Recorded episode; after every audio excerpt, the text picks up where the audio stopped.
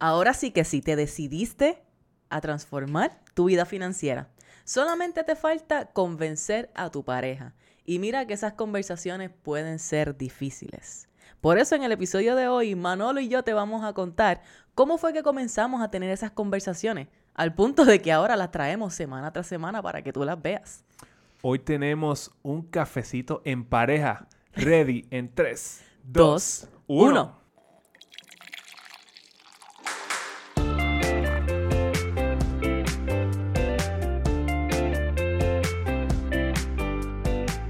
Saludos y bienvenidos a Café on a Budget, tu expreso hacia la libertad financiera. Te habla tu host Manuel Vidal y me acompaña la mejor money coach de todo el mundo y todo el universo, su Hailey Matos. Bienvenido y bienvenida a ti que nos estás viendo o escuchando en este episodio 146 de Café on a Budget. Uy, Mi gente, 146. venimos con la pompiaera en el día de hoy, lunes 16 de enero de 2023. Estamos aquí a través de Spotify, Apple Podcasts, YouTube. Tú sabes que nos encuentras en todas partes, donde de hecho te tengo que pedir que si nos estás escuchando a través de las plataformas de podcasting, déjanos un rating y un, de cinco estrellas y un review por ahí para que nos enteremos de que te estás disfrutando este contenido. Igual si estás en YouTube, suscríbete al canal, dale like a este video, dale a la campanita para que te lleguen las notificaciones semana tras semana cada vez que Manolo y esta servidora te traen un episodio nuevo de Café on a Budget. Y eso no es todo. Tú sabes dónde más tú nos puedes ver. Si estás en Puerto Rico, claro que nos puedes ver por el canal 85 y 285 de Liberty para que hagas tu double shot de café on a budget. Manolo, estamos aquí en este episodio. Qué pompiadera, ¿cómo estás? Hoy súper bien, súper pompeado. ¿Estás súper pompeado? Sí, porque es que este año venimos, venimos con muchas cosas. Venimos con muchas cosas, estamos bien felices, estamos trayendo contenido que nos, entreten- nos entretiene a nosotros y te sirve a ti, que eso es lo más importante. Y Manolo, tú sabes que él siempre está al día con todo lo que está ocurriendo en el mundo. Por eso a mí me gusta hacer la siguiente pregunta. ¿Qué está pasando, Manuel Vidal? Uy, ¿qué está pasando? ¿Qué está pasando? Mira, hoy es holiday. Hoy es eh, el día de Martin Luther King, MLK Day. una de las figuras más importantes del siglo XX y una de mis favoritas. De tus favoritas, me gusta. Sí, literalmente. Eh, son las cosas que ese hombre pudo hacer en 38 años, eh, que Son algo, algo increíble. Increíble, un movimiento, una cosa. Bueno, es que sí. So, y todo el mundo está, ba- bastantes personas, no todo el mundo, pero bastantes personas están jangueando en la playa, si están en Puerto Rico, porque es holiday y toda la cosa. Muchos de ellos no saben qué es lo que se celebra hoy, Pero lo celebran. pero lo celebran. Eso es lo- y eso es lo importante. Está- Martin Luther King merece ser celebrado. merece ser celebrado. De hecho, el año pasado nosotros hicimos un episodio para ese mismo día, el MLK Day, que es el episodio número 42. Es viejito, no, esto tiene que ser de hace más de dos años, hace de esto Jesús. Esto hace dos años para atrás, así que imagínate, si tú quieres aprender de qué manera MLK nos da luz con respecto a las finanzas, vete ese episodio. Y continúa dándonos luz, porque te voy a zumbar una frase, un quote Ajá, de Martin Luther King. Ajá. Escucha bien esto, porque esto está poderoso, Mm. ¿ok? Y, y lo dijo Martin Luther King, no fui yo. ¿ok? De Lo está antemano. de antemano. Él nos preguntaba, mira, ¿has visto personas que compran carros que ni siquiera pueden comprar en términos de sus ingresos? Tú ves personas montadas en Cadillacs y Chryslers que no ganan suficiente para comprarse un buen Ford modelo T, pero alimenta un ego reprimido. Ay, Jesús. Y eso lo dijo Martin Luther King el 4 de febrero de 1968. Dos meses antes, exactamente dos meses antes de su muerte. Eh, y para el que le interesa, esto fue un sermón que Mm. se llama el Drum Major Instinct. Mm. Y él estaba hablando de este issue que él estaba viendo en su comunidad. De que estaban, las personas estaban comprando más carro del que podían este, pagar a Ford. Me suena familiar. Exacto, porque el Ford Modelo T, porque ese era el carro más barato que tú podías comprar en ese entonces. Mm. eh, y los Cadillacs y los Chrysler eran los carros lujosos del momento. Sí, pues nadie quería el Ford Modelo T y querían el Chrysler. Ay, ¿a qué me recordará eso? No sé. No sé, no sé, pero el punto es que MLK te lo está diciendo desde hace rato. Estos son cosas, estos son patrones y comportamientos que estamos viendo, mi gente, hace décadas, literalmente. Casi y ya seguimos, medio siglo. seguimos haciendo lo mismo. Vamos a tener conciencia y si hay algo que tú te puedes llevar en el día de hoy, que es día de Martin Luther King, quizás es esa lección sobre las decisiones financieras que estamos tomando con nuestros carros. Y él fue bien abierto hablando sobre esto de, la, de las finanzas porque él pensaba que no solamente el problema es el sistema, eh, también era la comunidad, cómo, nos, cómo estábamos trabajando el dinero. So, no estábamos, no estábamos, eh, no estaban setting themselves for success. Exacto, eso no es solamente el sistema que te reprime, eso es cierto y eso nadie lo niega y no lo estaba negando, al contrario, estaba trayendo Ah, conciencia de eso, dando la batalla. dando la batalla, a dio su le, vida. le costó la vida. Exacto, pero también te está diciendo, mira, eh, estamos dando la batalla, pero tú tienes que tomar tu parte de la responsabilidad. Así que vamos a llevarnos eso en el episodio de hoy. Nos fuimos con eso. Mira, los cuatro bancos comerciales eh, más grandes en Estados Unidos, Ujú. eh, JP Morgan, Bank of America, Citigroup y Wells Fargo, reportaron resultados mixtos para el cuarto trimestre del 2022. So, ese es el trimestre que acabó en diciembre de Correcto, 2022. correcto. Reportaron ganancias modestas entre el 2 y el 6%, excepto Wells Fargo, que reportó pérdidas de un 50% Válgame. debido a sanciones re- regulatorias de la Oficina para la Protección Financiera del Consumidor. Se pusieron a busconear por allí. Luego les cuento ese, ese revolú, pero tuvieron, pero tuvieron que pagar billones de dólares. en- So, a Wells Fargo le salió carito. le salió bien caro, bien caro. ¿Qué sucede? Estas ganancias, entre los cuatro, las ganancias en total fue como un 6%, que es algo modesto para estos, estos bancos tan y tan eh, gigantes y bien, bien lejos de las proyecciones. Uy. Estas ganancias mayormente vienen de los intereses eh, en tarjetas de crédito y en los préstamos. Mm. ¿Qué sucede? E- ellos están viendo este, este eh, montón de, de intereses que están eh, pagando las personas Ajá. y ellos se están preparando porque colectivamente añadieron otros 2.8 billones de dólares para cubrir con las pérdidas potenciales. Cuando la posible eh, recesión eh, venga, pues ellos están ready para cubrir sus pérdidas. Están como las hormiguitas. Exactamente. buscando a ver dónde, qué, qué es lo que estamos cogiendo por ahí. Ah, lo que hay son intereses de toda esta gente que tiene préstamos y toda esta gente que tiene tarjetas de crédito que, que no las están pagando completas. Pues ahí nosotros estamos recuperando algo, pero vamos a ahorrar. Porque no sabemos si la gente va a terminar defaulting, ¿verdad? O no pudiendo pagar. Así que tenemos que estar ready con nuestro cash al ladito. Están Exactamente. guardando. Y el punto es que ellos continúan con esta tendencia. Hace unos meses, en el trimestre anterior, y estaban, habíamos reportado lo mismo. Ellos habían este, guardado otros dos eh, billones Sí, siguen echando la de carita. dólares y siguen haciéndolo. So, Yeah. la pregunta es, ¿y tú lo estás haciendo también? Exacto. Bueno, exacto. ¿Sabes qué es lo triste? Que nosotros somos eh, los que le estamos pues dando las ganancias a ellos porque somos los que estamos pagando esas tarjetas de crédito. Nosotros le estamos haciendo el stack. Exacto. a ellos nosotros para- le estamos llenando el piggy bank a los grandes bancos y nosotros nuestro piggy bank bien gracias.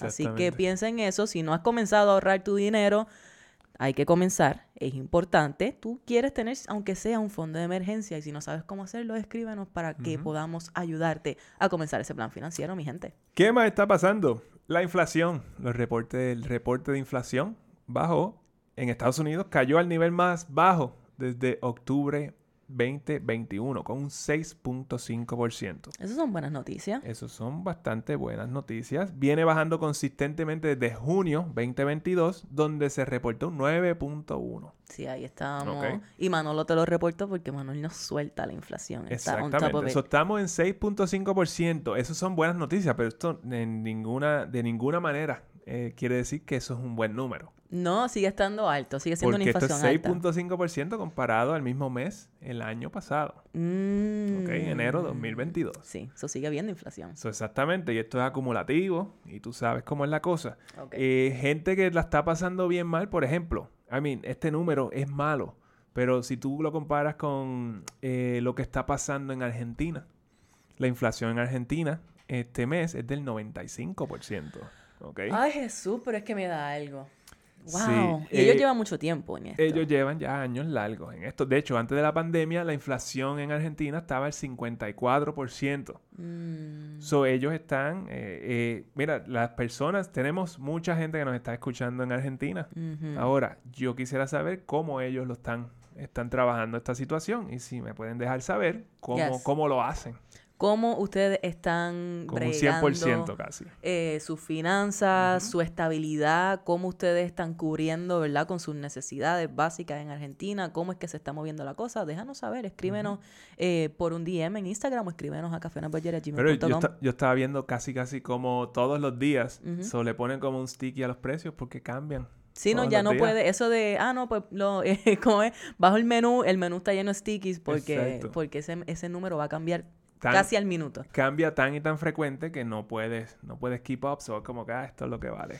Ay, qué triste. Son ese tipo de economía lo que usualmente tiende a suceder es que las personas pues no pueden mantener el, efectivo en el bolsillo, solo lo que hacen es pues me compro, me compro unos huevos, valen más que el, peso que tengo. Literal. o cualquier cosa, es cuestión de cómo es deshacerse del cash que tengan en la mano. Exacto, una, un paquete de arroz o algo así. Bueno, nosotros tenemos unos amigos que están ahora mismo en Argentina en su viaje y hoy estaba viendo parte del contenido que ellos están poniendo y estaban explicando cómo las personas están cambiando a un tipo, a un dólar, a un tipo de dólar que les permiten a los argentinos cambiar porque el dólar pues una moneda que está más estable, so, entonces quizás ellos les garantiza un poquito que ese valor pues no va a cambiar tanto en comparación con el peso argentino. Claro, esto es más complicado de lo que yo acabo de decir, ¿verdad? Pero en, resumen, algo así es lo que está sucediendo. Si podemos averiguar un poquito más, te traemos esa información. Si tú eres de Argentina y nos quieres instruir, también lo recibimos con mucho cariño. Bueno, yo creo que ese es el que está pasando. Gracias, ¿Qué más? Manolo. Mira, vamos para el tema, Manolo, porque tú sabes que em, estaba viendo, en la semana pasada te traímos un episodio bien especial. Yo no sé si Manuel se acuerda. Sí, me acuerdo. ¿Te acuerdas? ¿Te acuerdas? Sí, claro, La semana pasada hicimos un, episodio en donde prácticamente le hicimos una pequeña entrevista a Manuel porque queríamos saber un poco más de lo que es su historia de dinero personal, Manuel como individuo. Aquí aparecemos don Manuel y doña Suheili dándote educación y un poco de nuestra historia, pero queríamos saber de él, de dónde él vino, cómo él ve el dinero, qué cosas él hizo bien, qué cosas no hizo tan bien, ¿verdad? Y fue un episodio que la verdad tuvo una acogida sorprendentemente buena y grande. Hubo mucho interés, hubo, mucho, interés. entonces, eh, eh, bueno, pues recibimos preguntas, gente que nos felicitó, bueno, de todo. Exactamente, al nivel de que este episodio en menos de una semana se subió al top 10. Está en el top 10 de los episodios de Café No Budget all time. Así que te estoy, es algo significativo, ¿verdad? Y a través de todas las personas nuevas que han ido llegando y todo esto, hemos visto un interés particular en el tema de finanzas en pareja, que sabemos que lo hemos tocado aquí antes, lo hemos tocado varias veces de diferentes ángulos. Eh, pero, pero, la cosa es que yo creo que las personas quizás no saben, o muchas personas no saben, que el 50% de los divorcios, la mitad de los divorcios es por problemas eh, financieros. Literalmente, literalmente. Que a veces no, no, necesariamente tienen que ver con dólares y centavos, es simplemente cómo, cuál es el comportamiento de cada uno con el dinero. Cómo se maneja el tema del dinero en pareja, ¿verdad? Lo cual no es para nada fácil, porque entonces para que tú puedas hacer esto funcionar, tú necesitas una comunicación abierta, que las personas dentro de esa relación estén receptivas y ya hemos dicho aquí, ¿verdad? Y, y tú sabes que el tema del dinero es un tema un poquito sensitivo, que levanta emociones, que levanta reacciones y pues que puede ser volátil. Y muchas veces como pareja, nos privamos de tener estas conversaciones importantes y te lo hago, te lo digo por experiencia propia y ya mismo te vas a enterar porque eh, nos privamos de traer esta conversación a la mesa. Entonces, con eso dicho, yo nosotros pensamos que era importante darte un poquito de nuestra perspectiva, ¿verdad? La semana pasada abrimos un poquito la cortina para que tuvieras lo que era la historia de dinero de Manuel y en este caso yo pienso que podemos abrir la cortina un poquito más para que tú escuches un poco de lo que ha sido nuestra historia como pareja con respecto a este tema del dinero, porque pues sabemos que no es nada nada fácil y nosotros no fue que siempre tuvimos esta, este tipo de, de comunicación, ¿verdad? Entonces, eh, queremos abrirnos un poco. Es como un tema eh, bien sensitivo que entre las, pers- las personas, la manera en que se habla en la calle de las finanzas, pues es una manera bien, bien superficial. Eh, entonces, eh, las, las, eh, las conversaciones internas de las de, de- de finanzas, pues eso nada, nadie sabe Nadie na- sabe. nadie las sabe como a, a menos, Como a menos que, a menos que escuche una discusión en, en- El vecino. el del vecino De seguro el vecino de aquí escucha cuando nosotros discutimos y hablamos y la cuestión. Ay, que ustedes discuten. Pues seguro. Diablo, claro ¿No? que no Claro que no. Ah, no, ¿verdad? Que Manuel es perfecto, mala mía. no, mira, nosotros queremos traerte un poquito, ¿verdad? De lo que hemos aprendido. Y en, en- respecto a esto, hemos identificado tres pasos importantes que al principio de nuestra relación lograron establecer un fundamento bueno. Pero antes de ir ahí, yo quiero preguntarle algo a Manuel. Para ver si él tiene una respuesta para esta pregunta. Manuel, yo quiero saber. Mira la cara de él. ¿Qué? ¿Tienes miedo? no No tiene. Ah, ok. Yo quiero. no, no, mira. eh, con respecto a. Pues nosotros llevamos 20 años juntos, ta, ta, ta, todo esto. ¿Qué cosa tú piensas? ¿Qué error tú piensas que nosotros quizás cometimos como pareja cuando se trataba de esto, del manejo de nuestras finanzas eh, en nuestra relación? Error, algo que pudimos haber hecho mejor. Ah, bueno, eh, errores, pues sí, tien- tienen que haber unos cuantos. No puedo pensar en algunos en particular, fuera de que quizás lo pudimos haber hecho antes, eh, tener estas conversaciones de mucho antes. Porque una vez em- eh, comenzamos a tenerlas, eh, pues todo fluyó. Ya.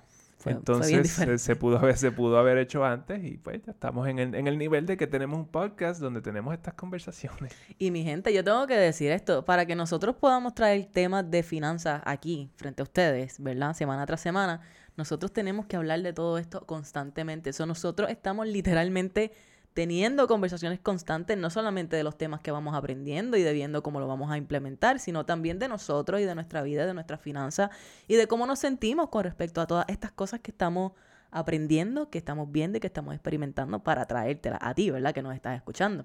Estoy de acuerdo con lo que tú acabas de decir. Yo pienso que si hubo algo que nosotros pudimos haber hecho distinto o mejor, fue haber empezado antes. Pero pues en hindsight, la, la vista es 2020, ¿verdad? So, it is what it is y estamos donde estamos.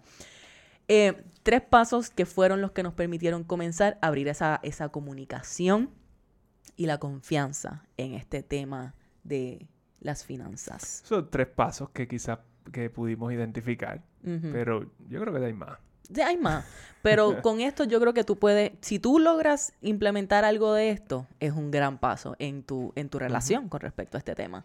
¿Cuál, cuál tú piensas que fue eso Mira, primero importante? Lo, más importante, lo primero, por donde esto empieza, el génesis de todo esto, es que uno tiene que saber cuánto, cuánto gana. o sea, tenemos que compartir el ingreso. En el sentido de que, ok, ¿cuánto tú ganas? ¿Cuánto yo gano?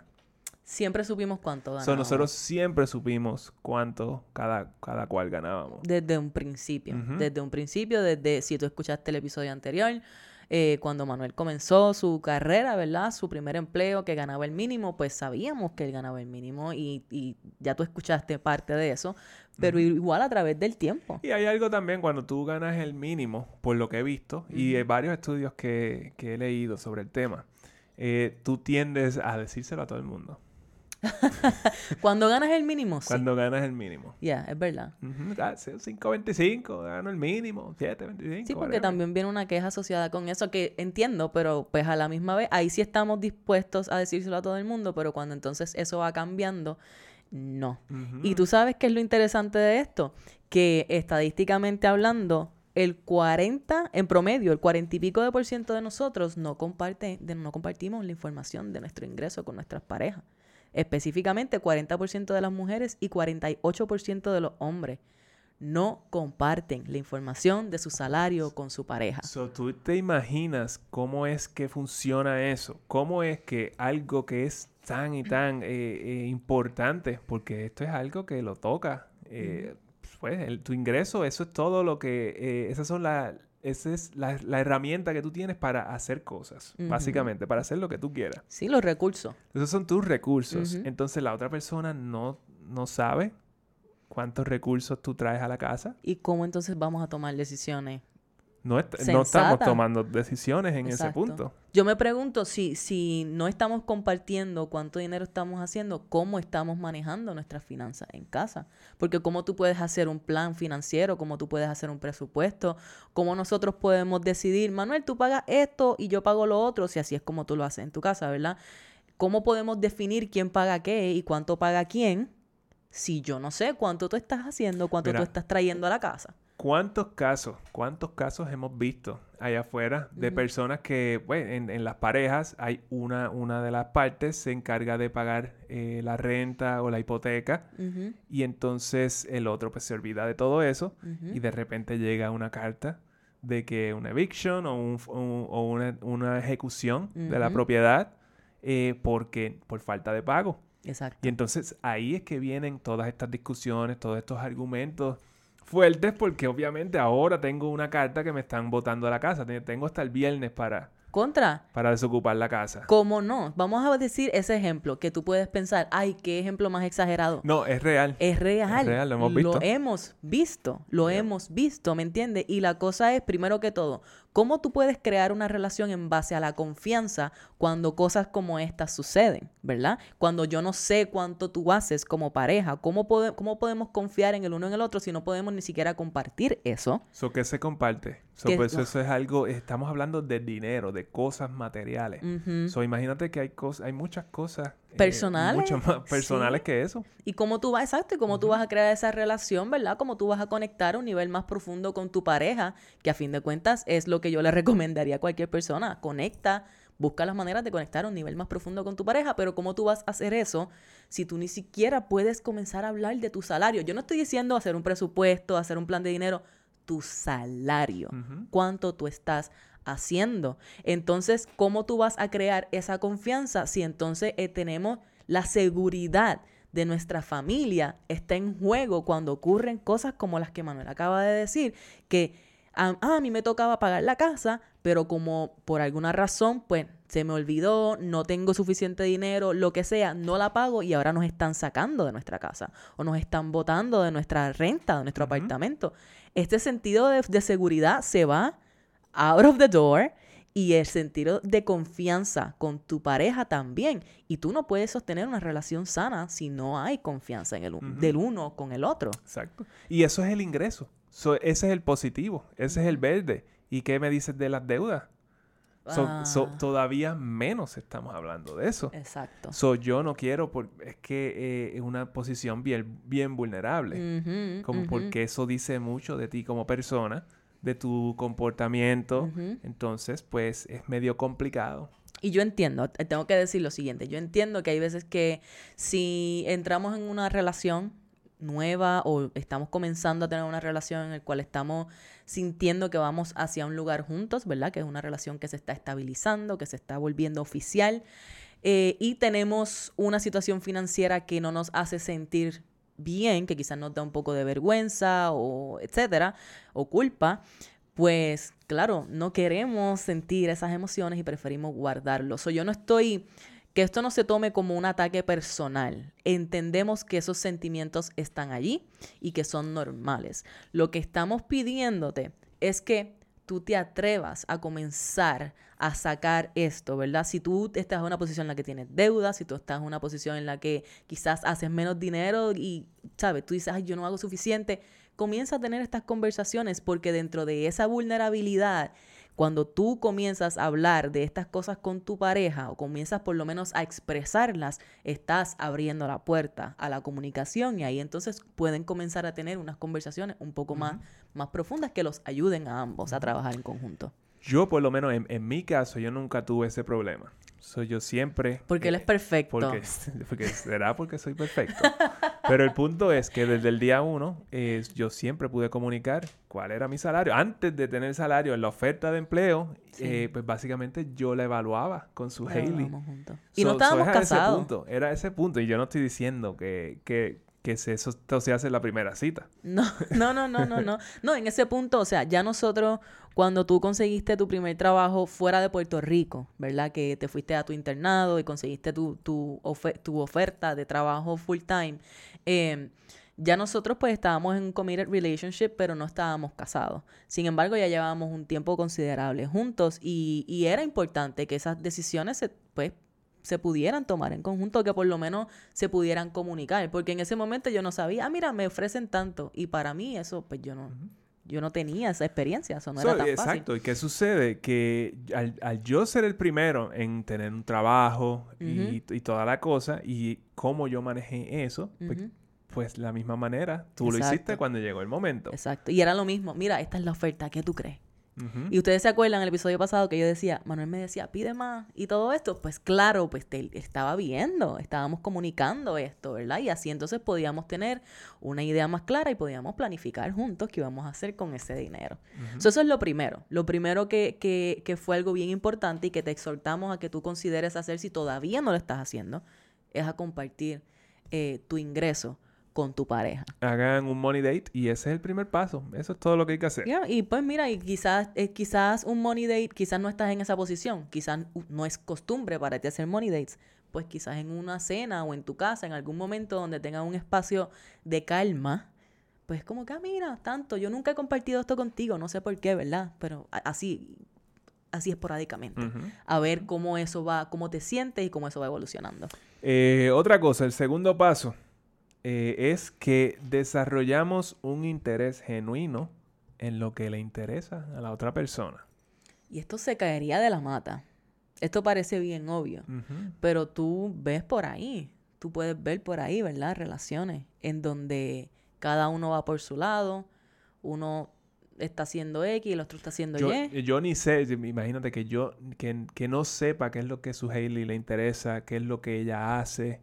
Eh, no, es como yo estoy 100% consciente de todo las cosas que su Hailey hace. Y, y viceversa. Que, y, y, sobre todo los intereses, ¿verdad? Eh, tus sueños. Eh, porque a mí lo que me hace pensar, y esto es lo que a mí me preocupa, ¿verdad? Es que si o no hay un interés genuino en saber si tú no tienes un interés genuino en saber lo que, lo que le gusta a tu pareja, pues hay algo ahí. Hay algo ahí que hay que mirar más profundo porque es la persona que tú estás escogiendo para el resto de tu vida, para estar contigo, en teoría, ¿verdad? Porque no es que estamos, no, nunca te...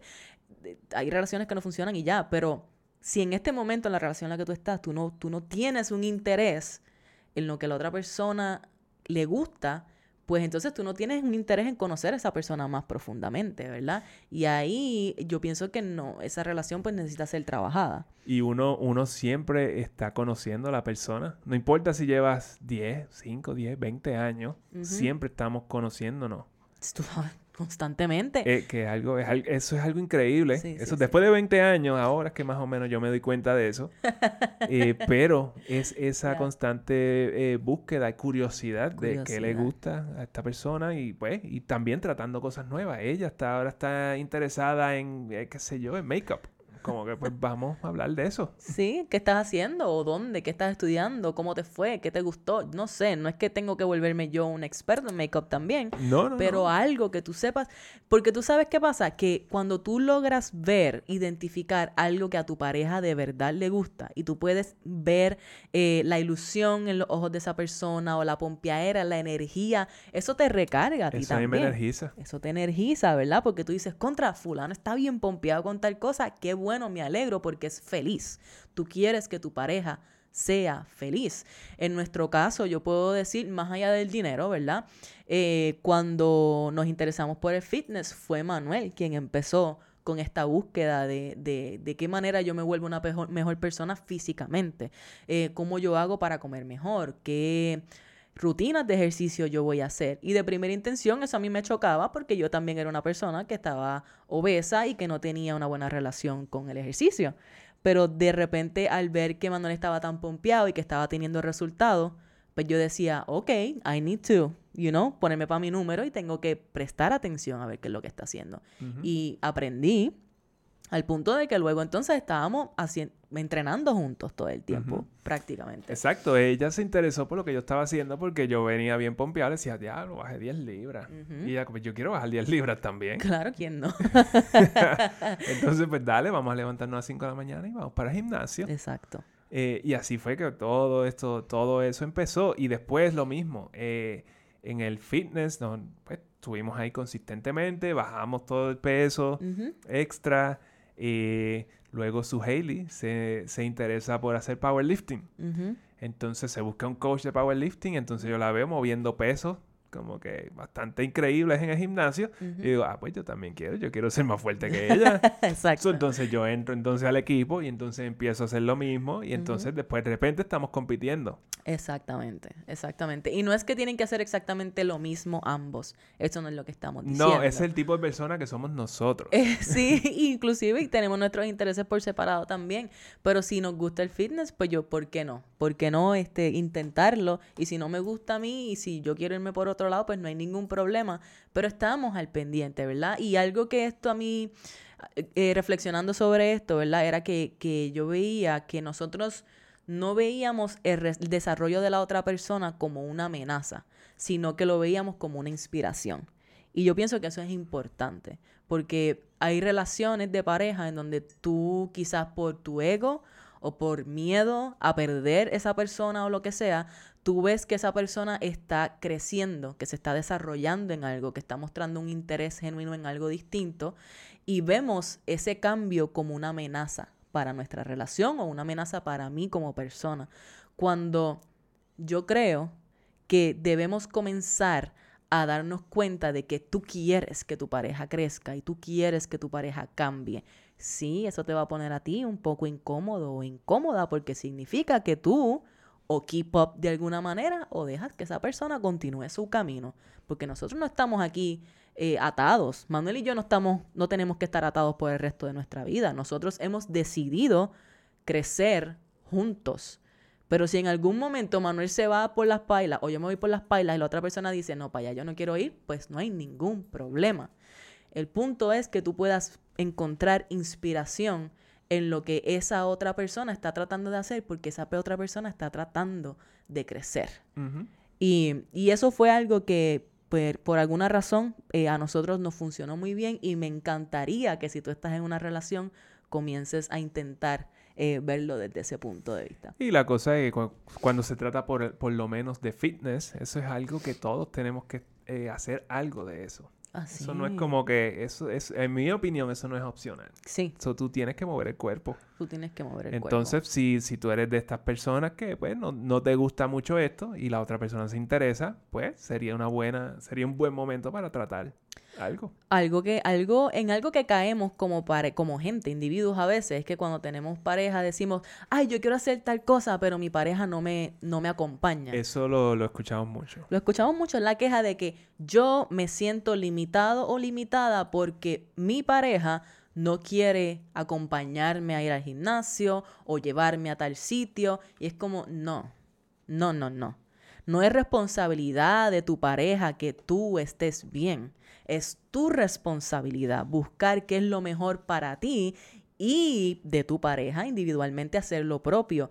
Y entonces ustedes como pareja en esa unión es que van desarrollándose, e inspirándose el uno al otro. No es responsabilidad del otro hacerte a ti feliz. Si tú quieres hacer algo nuevo, intentar algo distinto con tus finanzas o con lo que sea, ay, mi pareja las finanzas, ta, ta, ta, pues empieza tú.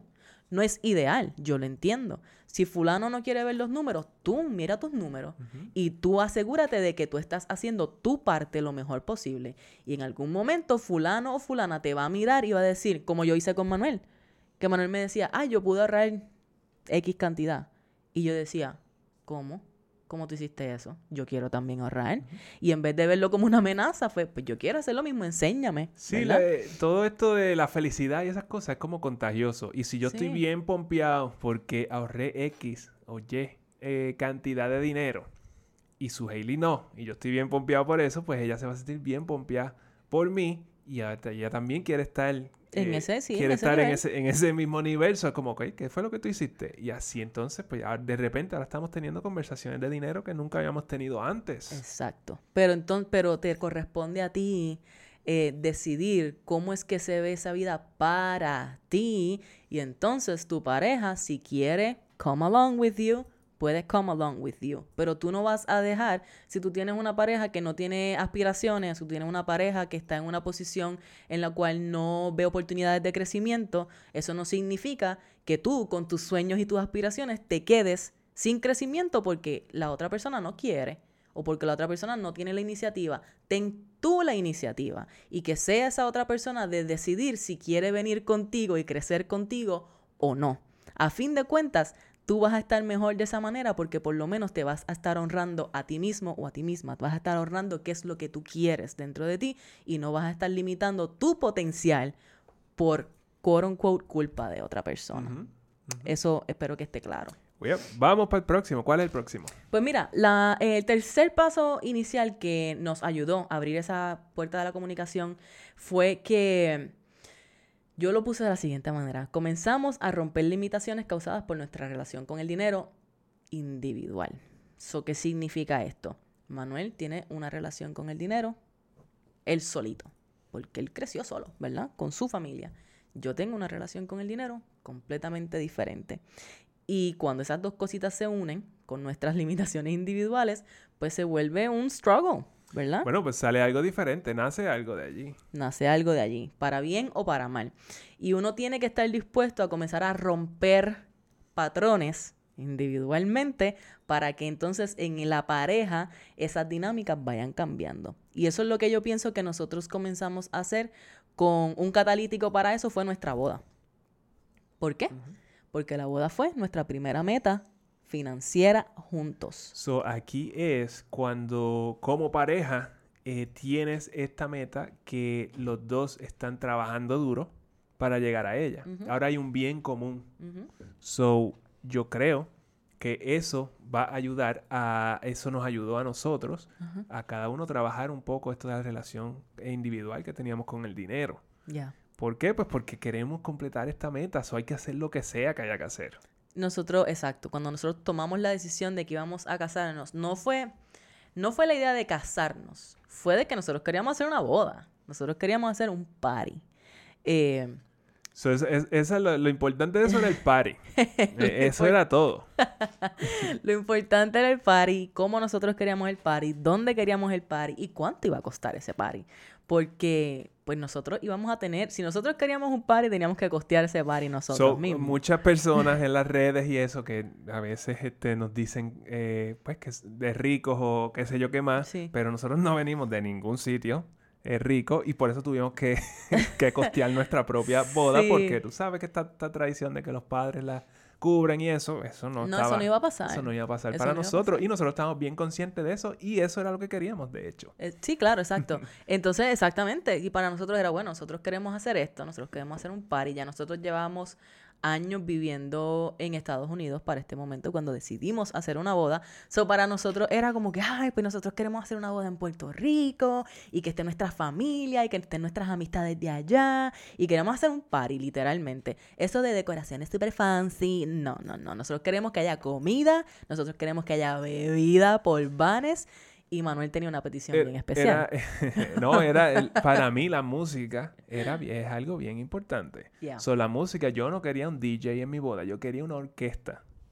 Era como que una orquesta que tocaran ahí de todo, tú sabes, saxofones, como que todo eso, porque pues tenemos un background en la música y eso es lo que a mí me gusta. Queremos buena música. So, pues, entonces nosotros hicimos una lista con todas esas cosas que nosotros queríamos y, empezar, y empezamos entonces a ver cómo lográbamos hacer eso y lo logramos hacerlo todo. Sí, no, brutal, la pasamos brutal. eh, que, ay, ese dinero lo pudiste haber usado. Sí, sí, sí, whatever. Queríamos el party. Estamos ok con la idea y hay gente que puede ver eso como un error, pero para nosotros fue algo que queríamos hacer, que de verdad genuinamente estaba en nuestro corazón hacerlo y yo no me arrepiento de haber gastado esa cantidad de dinero que vaya, fueron un par de pesos.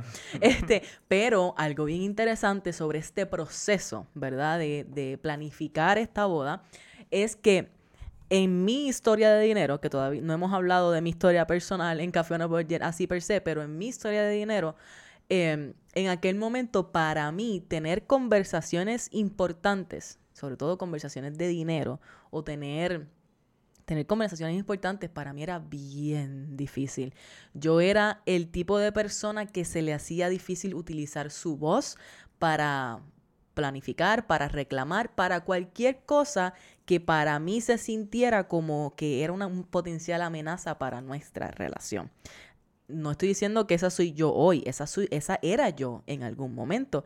Y el tema del dinero, dado mi trasfondo eh, y dado mi historia con el dinero, era un tema bien sensitivo. So, para mí se me hizo bien difícil venir donde Manuel y decir como que, pero ¿cómo nosotros vamos a hacer esto? Como que, ¿cuál es el plan? ¿Qué es lo que nosotros queremos?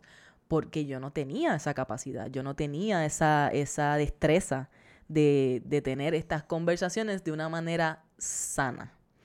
Y esas primeras conversaciones o traer estos temas las primeras veces, Dios santo, yo me ponía tan nerviosa a mí, ya a mí me daba, bueno, yo era de estas personas que practicaba como que en su mente todo lo que tengo que decir para asegurarme de que no estoy, ¿sabes? De que yo sé qué es lo que yo quiero decir porque yo quiero verme segura en lo que yo quiero y toda esta cosa, pero en realidad yo estaba completamente insegura de qué era lo que yo necesitaba comunicar. Em, y fue bien difícil. Yo tengo que decir que para mí fue bien difícil traer esas conversaciones a la mesa. Para mí no. Para ti no pero para mí sí. Y claro, gracias a Dios que para ti no, porque de cierta manera eso permitía que hubiese una comunicación en vez de pues peleas constantes sobre el tema. Eh, el hecho de que de poder traer el tema y que tú dijeras, ah, pues sí, lo que yo pienso es que XYZ, pues era, eh, ayudaba, ¿verdad? Para mí era como que, ok, ¿cuánto necesitamos y para cuándo?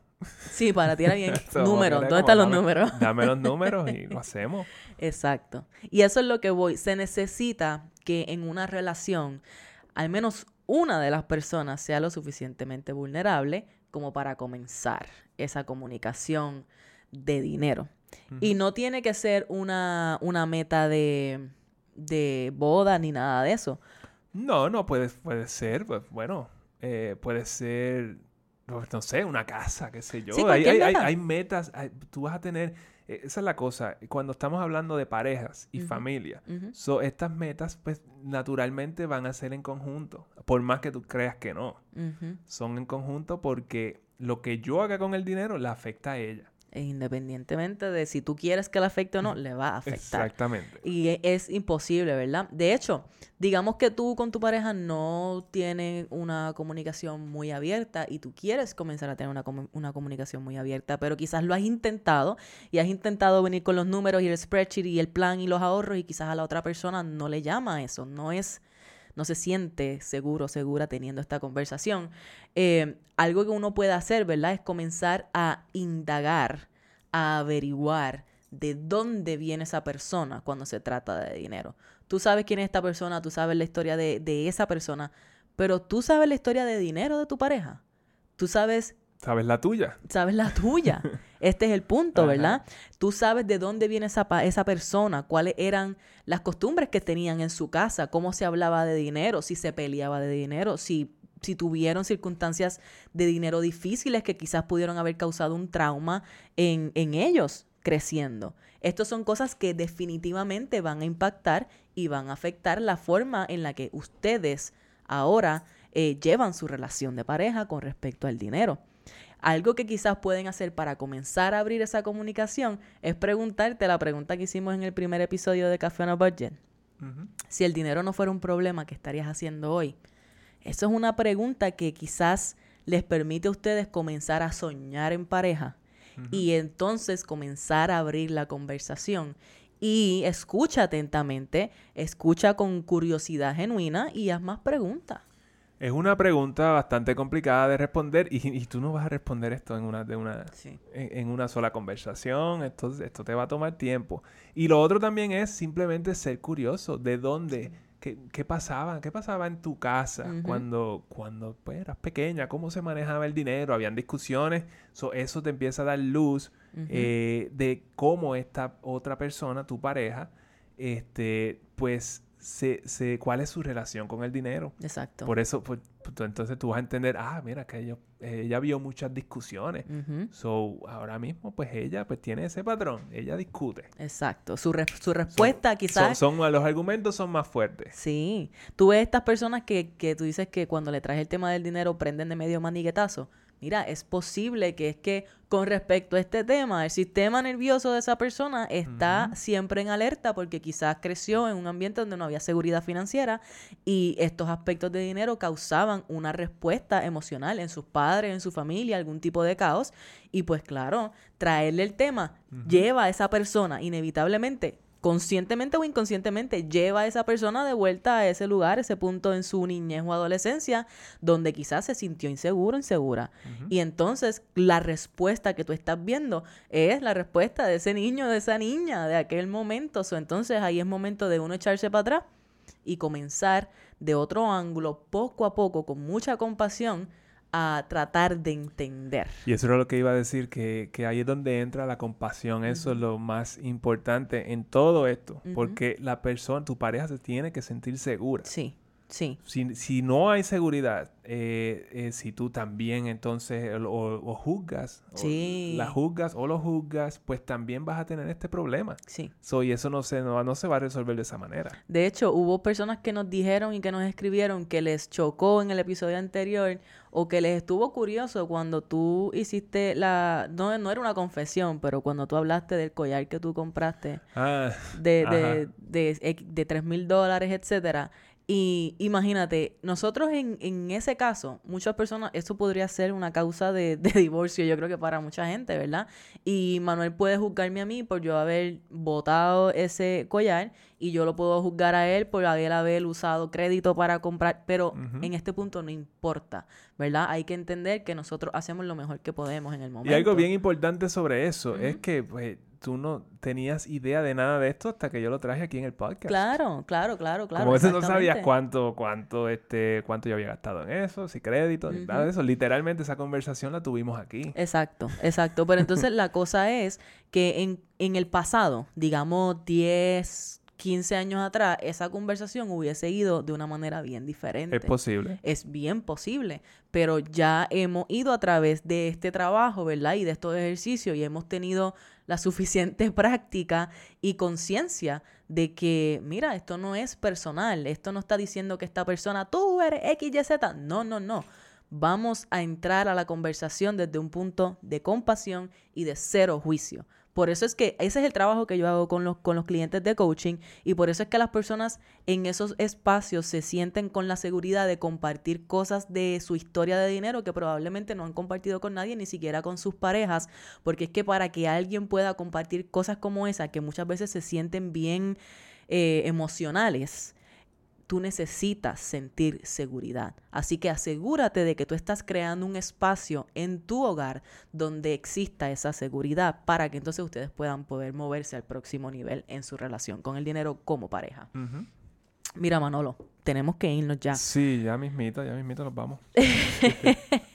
yo le hice a Manuel, preparándonos para este podcast, yo te hice una pregunta. Y era que, que tú creías que nos había ayudado a elevar nuestra comunicación al próximo nivel. Porque esos tres pasos que te dijimos al principio fue cosas que nosotros, gracias a Dios, hicimos bien desde bastante al principio. Pero hace, de eso hace 19, 15, 19 años de este punto hasta ahora ha, llovido. ¿Verdad? la pregunta es, ¿qué tú crees que nos ha ayudado ahora a elevar nuestra comunicación al próximo nivel? Pues al punto de que estamos aquí teniendo esta conversación frente a la cámara para que muchas otras personas la, puedan ver y escuchar. Lo más importante es eh, querer apoyar los sueños del otro. Eh, porque de la misma manera que esta o tu pareja va a apoyar tus sueños, tú también tienes que ser de la misma manera. Exactamente. Es, un two-way stream. Es un two-way street y también tú me dijiste otra cosa que a mí me pareció bien importante, ¿verdad? Es que en ese proceso de apoyar los sueños del otro es saber definir en conjunto cuál es el rol de cada uno en ese proceso, en el proceso de materializar esa meta. Exacto, es, porque eh, pues muchas veces, digamos que tu pareja es atleta y él quiere llegar a la, qué sé yo, juega béisbol y quiere llegar a las mayores.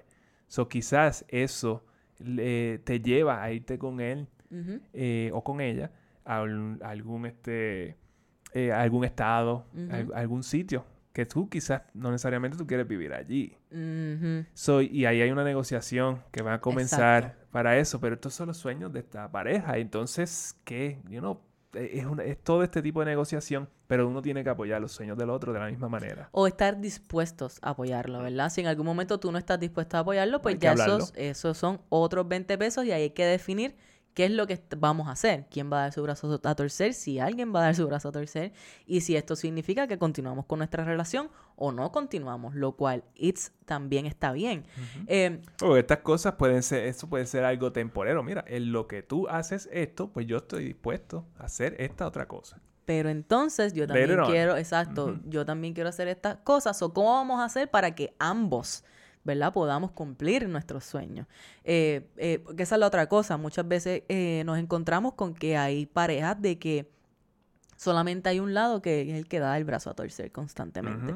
Y el otro lado es el que está pidiendo y exigiendo y recibiendo. Y entonces allí tú no estás creando una relación saludable. Porque tarde o temprano, ese, ese lado que está siempre dando su brazo a torcer va a venir y te va a reclamar y va a haber resentimiento y no estás creando una relación saludable. Y eso, eso es la pareja cranky que tú los ves en los 40 años después. que se ven mucho y de hecho nos hemos acostumbrado a verlo, lo hemos normalizado y pensamos que eso es una relación normal. Pero ¿qué tal si tú piensas, podría ser mejor? Yo merezco una mejor relación. Yo merezco una relación donde seamos cómplices en las cosas que queremos. Y eso no quiere decir que hay que cambiar la relación, eh, que tienes que cambiar a tu pareja.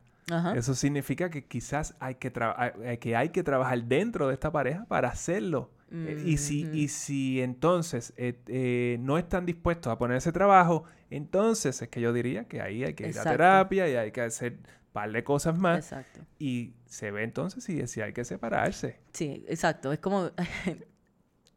toda relación requiere trabajo. mucho, mucho trabajo, pero mucho trabajo, pero es como que, ok, es muy, es demasiado trabajo. Es un montón de trabajo. Eh, tú piensas que, que pues, mucha gente piensa que estar soltero pues es complicado. No, no, no. Yo pienso que estar en pareja también es extremadamente complicado. Porque cuando tú estás soltero, pues, pues es tú, eres tú. Y todo está en ti. Eh, y, tú vas, y tú piensas también que tú vas a encontrar una persona que fit perfectly en todo lo que tú necesitas. Y, y, no, y no es así, ¿me entiendes? Y tiene que haber, para hacer una, una pareja funcionar, en un matrimonio, un noviazgo, pues eh, eh, tienen que, las dos personas están dispuestas a poner todo el trabajo que eso requiere que ya Manuel te dijo que es mucho trabajo. y en esto de querer apoyar los sueños del otro, ¿verdad? Que es bien importante y saber cuál es nuestro rol en cada uno de esos sueños, pues nosotros tuvimos la oportunidad de hacer eso en diferentes aspectos de nuestra vida, en nuestra carrera.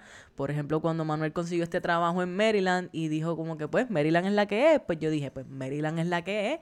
Yo llego allá, yo acabo de graduarme de, de ingeniería, pero yo empiezo con un internado que me pague bien poco, olvídate tú, buscamos lo próximo. Y ahí seguimos moviéndonos. Y, es lo mismo, porque entonces eh, tú me seguiste a Maryland. Ajá. Entonces tú fuiste la que decidiste, viniste con la idea de mudarse a Puerto Rico. Ya. Entonces, pues, en ese momento, pues yo estaba dispuesto a hacerlo también. Exactamente. Entonces, y ahí llegamos. Exactamente. Y es lo mismo, ¿verdad? Es como, ah, pues en algún momento eh, Manuel se quedó sin trabajo y de, de, dentro de nuestra relación fue como que, ok, no hay ningún problema, tenemos nuestros ahorros, podemos, necesitas estar tres meses sin empleo en lo que consigues un trabajo que te guste, pues estamos chéveres, no hay ningún problema. Tú ves eso aquí en cualquier lugar, aquí que esta cultura es tan machista. Es como que nada, que esté mantenido, que yo no sé qué, así, facilito, pero de la misma manera, en algún momento cuando yo no tenía trabajo, Manuel era el que sostenía el hogar, ¿me entiendes? Y esto es algo que se da constantemente si tú estás trabajando en conjunto, porque a fin de cuentas el núcleo es el núcleo. Aquí no importa si el dinero viene del, lado de él o si viene del lado mío, siempre y cuando ambos estemos eh, haciendo la parte que dijimos que íbamos a hacer y esa parte que haya estado acordada entre, entre ambos. ¿Me entiendes? Así que cuidado con las cosas que, eh, que dejamos de hacer y que dejamos de intentar por el miedo al que dirán o por estar pendiente a las opiniones de otros, porque a fin de cuentas lo que está pasando dentro de tu casa, nadie lo sabe más que tú y a nadie le debe interesar. Ustedes hagan lo que sea que tengan que hacer siempre y cuando su núcleo esté sano y obviamente haya mutuo respeto, etcétera, etcétera. Eh, bueno, es lo único que importa. Lo único que importa. Lo mismo pasó con la idea de hacer un podcast. Ah, ¿quieres hacer un podcast? Vamos a hacer un podcast juntos, olvídate tú. ¿No sabemos hacerlo? vamos a intentarlo. Y aquí estamos, 146 episodios después. Y lo mismo con eso, crear una marca, traer un mensaje, crear este negocio, eh, esta empresa, ¿verdad? Que, que, estamos desarrollando poco a poco, ha sido a través de esas conversaciones. Hacer, hacer un presupuesto. Algo tan simple como hacer un presupuesto es parte de, de, de esta visión en pareja. Sí, sí, sí, sí, definitivamente. Así que es bien importante que te lleves algo de esto, lo que sea que tú pienses que es lo primero que tú tienes que aplicar, no te abrumes con la idea de que, ay, yo con mi pareja, yo no puedo hacer ninguna de esas cosas, que yo no sé, que no, no, no, empieza con algo, empieza con algo. Y si tú no estás, si tú estás en blanco, si tú estás en cero, pues empieza teniendo esas conversaciones, empieza queriendo aprender genuinamente, con curiosidad, un poco más de tu pareja de su historia, de cuáles fueron sus experiencias creciendo, porque te vas a sorprender de la capacidad de compasión y de amor que tú le puedes brindar a esa otra persona que muy probablemente la necesita en el momento en el cual muestra su, vulnerabilidad y abre aspectos de su vida que tú dices, wow, yo no sabía esto de ti, ¿cómo es posible que después cuando, de este tiempo? Y cuando llega ese momento, so, la otra parte eh, le toca escuchar más de lo que habla. Exactamente. Y, que, y es bien importante, ¿cómo se llama? Este, active listening. Active listening. No es apagar el televisor. Sí, eso, no, eso lo tratamos montones de veces. Apagar el televisor. Al principio nuestra comunicación era tan difícil porque el televisor, en parte, porque el televisor siempre estaba encendido. Y si alguno de nosotros quería tener una conversación seria, estábamos frente al bendito televisor y el televisor era lo que nos estaba distrayendo. Apaga el televisor, siéntate en una mesa, vete a un café, quita el celular de tus manos por el amor de Dios y comienza a conocer genuinamente la otra persona y de allí van a comenzar a salir aspectos de su relación con el dinero y de la tuya. Comienzas a darte cuenta de que, ay, tu vida fue distinta a la mía. Manuel y yo salimos del mismo barrio, mi gente. La familia de Manuel y la familia mía viven literalmente a tres calles de distancia. Pero la vida que él tuvo creciendo y la mía fueron distintas. En muchos aspectos. En, casi todos los aspectos. casi todos los aspectos. Y salimos del mismo lugar. Claro, en general, socialmente, un background súper similar. Cuando se trata de, de aspectos de dinero, bien distintos. Así que llévate esto de lección. El hecho de que tú digas, ay, no, yo lo conozco desde siempre. De seguro no conoces a esa persona tan bien como tú piensas que la puedes conocer. Así que yo no sé si esto te sirva de algo. Definitivamente yo espero que te sirva de algo. Quiero que nos dejes saber. que yo, entiendo que entiendo que pues tratamos de poner la, mayor cantidad de valor en este episodio eh, para que pues te puedas tener estas conversaciones comenzar a tener estas conversaciones esto no es de la noche a la mañana esto toma tiempo y es cuestión de tener esa eh, esa fuerza de voluntad para, para hacer esto la fuerza de voluntad y el deseo. El deseo. Si tú no tienes un deseo genuino de crear un mejor futuro con tu familia, con tu pareja, pues ahí hay otras cosas que tú tienes que evaluar. Pero si, ya, si tú estás en una relación, committed, significa que tú quieres que esa relación funcione y significa que tú quieres que todas las partes dentro de esa relación estén en, la en su mejor versión posible. Ah, mira, ese power couple, ese power couple trabaja con co en cada uno de ellos y en ambos, en ellos en conjunto, para hacer el power couple que nosotros quizás vemos de afuera, ¿ok? Así que ponte en esa posición, está dispuesta a tener estas conversaciones, no te va a salir bien desde un principio, but it's okay. It is okay. Se pone mejor con el tiempo, pero requiere que al menos uno de ustedes tenga la disposición de ser vulnerable. Comienza de la forma que mejor se sienta para ti en tu corazón. Y si tienes preguntas, te podemos ayudar en algo sobre esto. Si hay algo que no te quedó claro, si tienes, no sé, lo que sea en lo que te podamos ayudar con esto, escríbanos. Sabes que nos puedes escribir un DM a través de Instagram, nos encuentras en Facebook, nos puedes escribir a gmail.com y yo pienso que para nosotros sería un honor porque yo personalmente pienso que si podemos lograr que cada una de que nuestras relaciones en pareja mejoren, esto va a aumentar las posibilidades de que ustedes tengan estabilidad y libertad, y libertad financiera, pero por un millón de veces. Así que esta es la asignación. Comienza a tener conversaciones de dinero con tu pareja de la mejor que, la forma que mejor te y llame. yo, yo te diría también que atrévanse a soñar juntos. Oh, yes. Porque ese, eso es, como bien te estábamos diciendo, con esto de la boda, nosotros estábamos soñando con un par increíble. Y eso fue pues, una meta pues relativamente pequeña versus lo que tenemos ahora, que ahora tenemos una visión pues grandísima. Exacto. Eh, pero en ese momento eso fue lo que, no, lo que nos mantuvo trabajando en, en todo este asunto de las finanzas. y lo que nos permitió ver lo que éramos capaces de hacer también por primera vez.